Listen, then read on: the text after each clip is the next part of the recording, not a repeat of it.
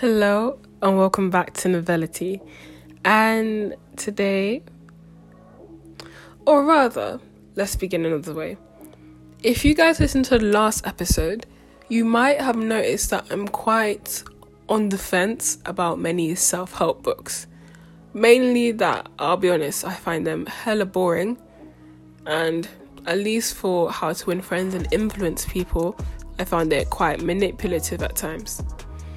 And so I picked up this book for many reasons.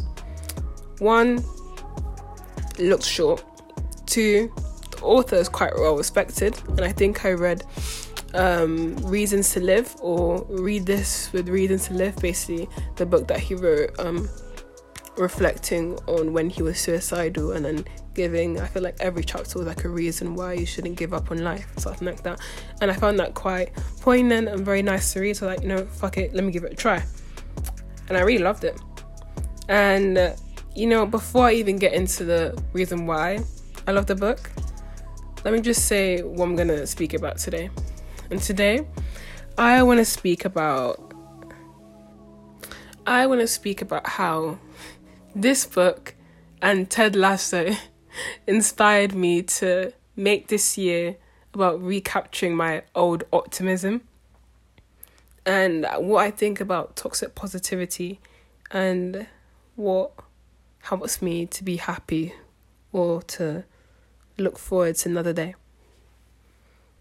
Now, usually at this point, I'd be summarizing the shit out the book, and that's not really possible because this is one of the reasons why I actually love the book because in the preface, Matt Haig stated that this book, of course, is for your comfort, the comfort book, of course, and every chapter isn't necessarily necessarily like chronological or things don't have to be read linearly.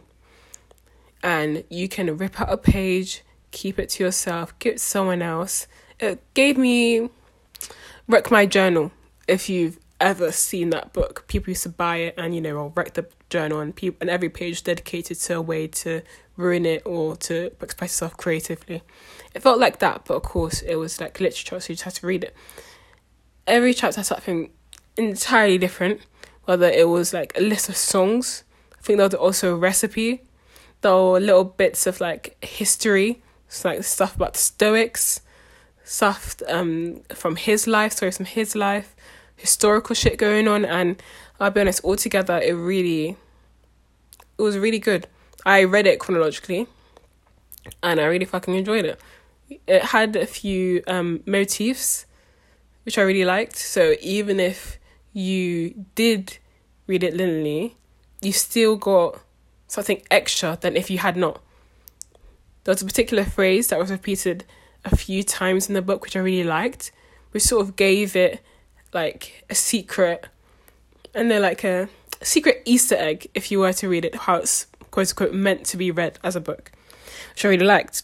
But moving on about that, I guess that um the reason why I decided to make the episode on recapturing optimism is that you know, as it's the new year, I as I was reflecting on last year, 2021, I came to realize there were just a few things that I had lost myself that I would like to draw on from again to make a difference to the way I view things. And that was my love of optimism. I used to be a fucking optimist. I used to wake up and be like, today's gonna be a good day. My my wallpaper now, I mean, now I barely even look at it, but I used to look at my wallpaper and it says, Don't give up. And I used to think to myself, yeah, that's so inspiring. Exactly, don't give up. And now I'm like, uh, maybe I should just change it. And the last thing that's really important, that was really important to me, I don't even know why I had this, but I felt, I felt like a cool part of me, but I used to refuse to say that I would dislike someone. I used to refuse it because linking back to my wallpaper, don't give up, it felt like if I said I disliked someone, it felt like I was giving up on them. I could say that I was annoyed. I could say that I dislike the way they condone themselves in this situation, but I refuse to ever say that I dislike the person as a whole because I felt as if I was giving up on that person entirely. And then last year, 2021, it happened. I finally said that I dislike someone. And I was just thinking about the year generally. It wasn't just that. I think also university has this sort of insidious way, at least my universe has this insidious way of making you um, negative as your instinct. For example, you're you're on campus and I guess people like to um, sort of flock together against a common enemy, whether it's like lectures or exams or examiners or departments. But it seemed like it was such an instinct that I would just fall back on it rather than falling back on I don't know contentment or optimism or any other other any other positive emotion there could be, and it made me clock last year as I was thinking back, reflecting that I didn't really like the way that I was acting. It, I wasn't the worst person at all. I wasn't like you know, wasn't wasn't evil, but I I miss being a bit more positive, or a bit more hopeful at the very least. I don't need to be toxically positive, as we're gonna get into, but I was more or less content, or less whiny. I was so fucking whiny last year. but um yeah, so that's what I want. After all that said, I decided today I need to recapture some optimism. I can't regress, and I am aware of that. I know that I can't go back to before COVID and be like the person I was before. But I can appreciate the fact that I respected at least a tiny bit of who I was in the fact that some bad things would happen and I'd still keep it stepping I think I am not glued, but it's like walking through, I know, thick. Oh, mud. I feel like I'm stuck with certain like opinions or problems. I'm like cyclical in the way that I think some ways, and I just I want to, you know, change the narrative of it. And I guess with that, I want to start with a few quotes from the Comfort Book. And these are the ones that I bookmarked for myself in the same way that Matt Haig said, rip out a page. I don't really do that because I only buy ebooks. So this is the one, the first page that I bookmarked. And this is the first thing that I really want to implement in my life. The chapter is called A Few Don'ts.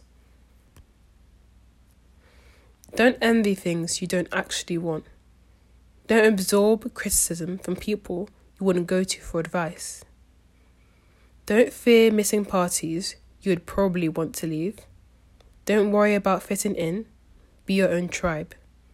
Don't argue with people who will never understand you. Don't believe anyone has it all figured out. Don't imagine there's an amount of money or success or fame that could insulate you from pain. Don't think there's a type of face or job or relationship that safeguards happiness. Don't say yes to things you wish you had the confidence to say no to. Don't worry if you do. And one thing I loved about this is that it didn't force me mentally to sort of do extra things. I like the fact that I said don't because I felt like having the negative first felt like less pressure. It was like the you know, there's some specialty in inactivity rather than implementing actions. You know, um, like don't I mean, don't worry if you do seems like, like a big statement. Easier said than done, but just a few don'ts, a few rule books, a few rules in your rule book just felt so calming. So it felt felt like I was demarcating like a boundary so I could just relax a bit. I could like chalk draw a boundary around me like the episode of SpongeBob when they're getting like they protect themselves from this like I don't know random animal when that's one Squidward gets beat up like ten times. It felt it felt like that. Like I'm just you know drawing a boundary around me so I can just be a bit more protected from any sort of negativity in a way. I guess. But we'll get onto that and this idea of being toxically positive. But um another don't that I would love to add to it that I, I don't know where I got this from. I think I got it from like Miley Cyrus from like an Insta. I don't know where she got that from, but It's very simple. It says, "Don't be furious, be curious," and I really love this because one of the worst things that I gained last year is this quick snap judgment of almost everything. I mean, granted, it's mainly people that I was around school wise, but I mean, granted, there's many people I was around school wise, but I'm I was quick to judge. I was not being curious at all. I was not thinking, huh, why are they like this? Oh, why am I doing that? I mean, for the most part, I do appreciate the fact that one thing I learned is that some people aren't worth your curiosity in the sense that you will spend a large part of your cognitive bandwidth exhausting yourself trying to figure out the intricacies of people's personas and instead that time is better um, invested, as I mentioned in the episode about the five people you meet in heaven, and accepting the actions that were done on you, or accepting things that go around you, in the grand scheme of things. But I just I know I love this chapter, and it's the first thing that like ignited me to say, that ignited me to think that I need to change, or at least I really would like to have a New Year's resolution emotionally rather than just physically. I just want to have a few extra things to help me be a bit more pleased or at least content. Oh, no, or rather, and with that, with the you know quote, "Don't be furious, be curious," came around the time when I was watching Ted Lasso, and I kid you not, this is my new favorite TV show. Dare I say of all time? I mean, I don't like to make that statement too early on because I'm pretty sure that I said that shit about like Game of Thrones and look what happened in the last season. So I need to finish the whole TV show once it does come to an end. But man, Ted Lasso, the whole TV show, I feel like every bunch of TV show sort of links to a core part of me. The Nigerian part. Sam Obisanya? Is that yeah that man? That man there?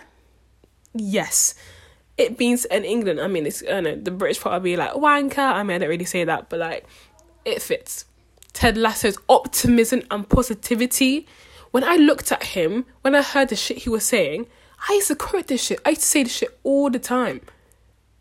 I used to I used to be not him. He's a bit too much. He talks a bit too much for my liking, but he is so cute. Like, oh, Ted Lasso's my new celebrity crush. Not Jason Sudeikis. Shit, Sudeikis, not him, but like Ted Lasso. Perfect, perfect man. and uh, what am I even speaking about now? Yeah, so listening or watching Ted Lasso reignited, or rather ignited, a sense of longing for my old self. And here are a few quotes from Ted Lasso that I, I love. I want to keep them in my pocket and recite them to my friends. Okay, so first quote. I think he said this to one of the um to one of the footballers. I think so. one. I think it might be Colin, like the one who's just British and just there, and um he's like, you know what the happiest animal on the earth is? It's a goldfish. You know why? It's got a 10 second memory. and I really like that. I mean, eh, looking deep into the quote, I don't believe in the philosophy of forgetting. Rather, acceptance and maybe forgiveness might be a good way, but the idea of brushing things off and moving on, love that. Another one. Oh, this is the one that made me want to cry. I was like, that's something I would say. Like, be curious, not judgmental. Don't be furious, be curious. That reminds me of that. Mm-hmm. And then in the first episode, this is when I knew I thought I was gonna love it. He was like to that last was like to his friend, the other coach on the on the plane, and um and he asked Ted Lasso, Do you believe in ghosts? And he's like, I do. But most importantly, I think they should believe in themselves. I like, oh, yeah.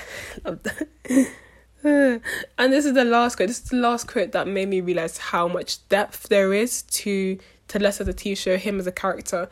And even despite the lightheartedness of the show as a whole, the fact there were little bits to it, there were little sections where you realized there were like many things that they that were able to successfully discuss. And basically, Ted Lasso's immensely optimistic, positive, forgiving to everyone. And one of the episodes, without spoilers, we we find that why. And he's like, and I knew right then and there that I was never gonna let anyone. I'm butchering this accent, and I knew right then and there I was never gonna let anybody get by me without understanding they might be hurting sad. oh, and yeah, that's that's the thing that I really wanted to draw on. With that quote, I think that's what resonates with me the most. I just don't like the idea of giving up or abandoning anyone. Whether they've done me dirty, I just feel so bad. Because ultimately, I don't know what's going on in their life, and I don't know if I'm the last straw if I decided to break away. And um, I just don't think I could ever really forgive myself if it, if because I was so quick to judge or so quick to criticize that I had to pain to someone when I could have been more compassionate and understanding and giving. And this is where watching Ted Lasso and reading the comfort book made me think about toxic positivity. Because watching this TV show and all the things that transpired, especially in season two with Nate and everything, it made me realize that with a lot of these quotes and me discussing, you know, recapturing optimism as a whole, could I be blinding myself to the fact that there are just some people who generally are beyond my human reach to be constantly compassionate to? And with that, in the book, in I think the chapter was called "Other People Are Other People," like I think it even mentions that in the in the TV show in Ted Lasso, like all people are different people, something like that. But I had a quote by Aisha Akanbi, and it said like, if you decide that your healing is dependent on other people acknowledging their faults you'll still be waiting in your grave. And thinking about this, thinking about the quote about, you know, thinking about other people not letting them pass you by, made me think about toxic positivity. I don't really remember the specific moment that I um encountered this phenomenon. I'll be honest. I I didn't know you could be too positive. I am um, respectful for other people's grievances. Like I would never be to someone unless it was like over like you know first world problems. Um, like um, you know, brush it aside, or let's be optimistic, or at least this. I would never say like something really bad happened. I would never be like someone, you know, at least you know you aren't dead or some shit like that. I wouldn't say that.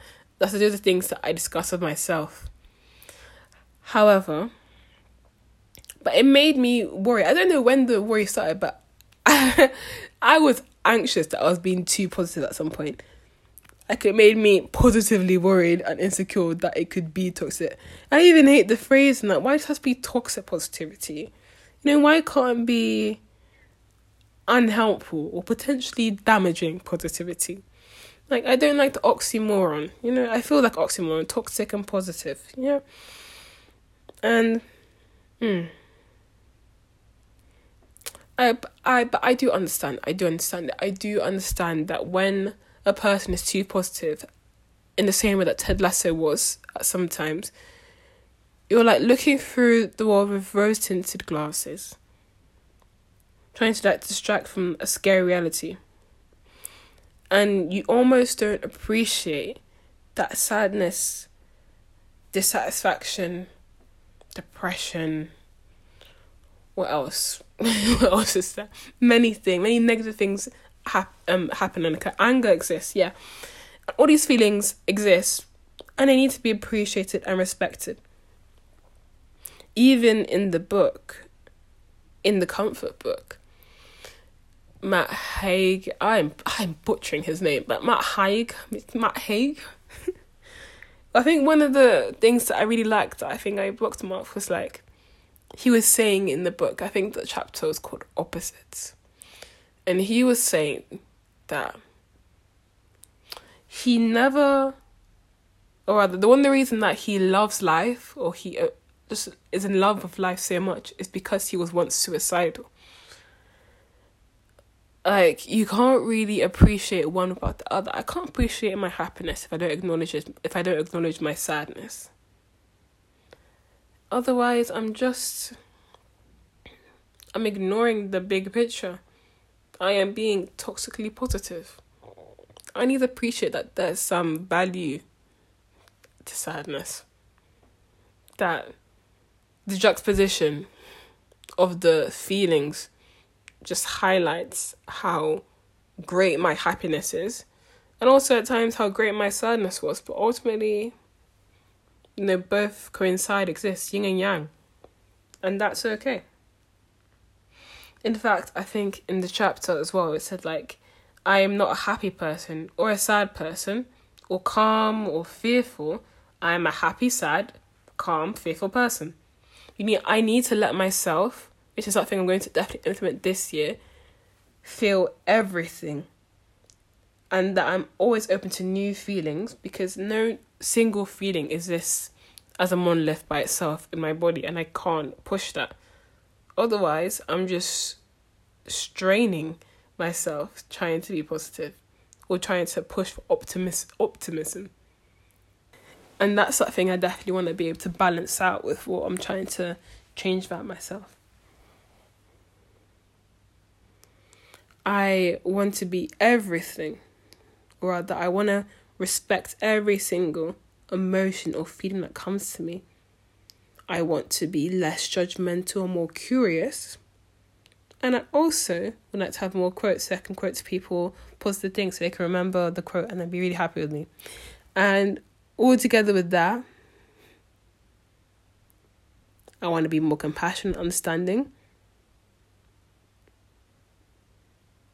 and recognize that I am a happy, sad, calm, fearful person, and that is okay.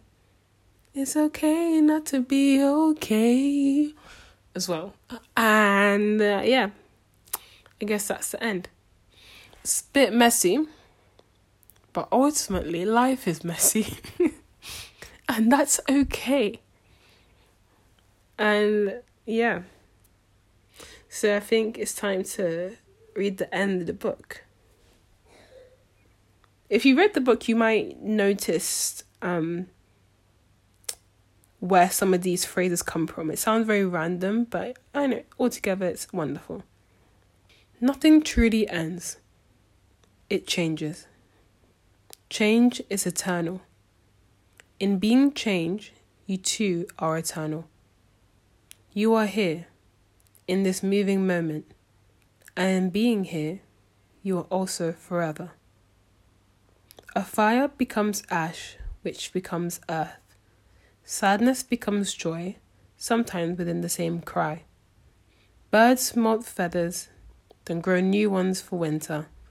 Love becomes grief, Grief becomes memory. Wounds become scars. Doing becomes being. Pain becomes strength. Noon becomes night. Rain becomes vapor and then rain again. Hope becomes despair, then hope again. A pear ripens, falls, transforms as it is tasted. A caterpillar disappears into its silk wrapped cocoon, and things go dark, and then that's the end. Bye.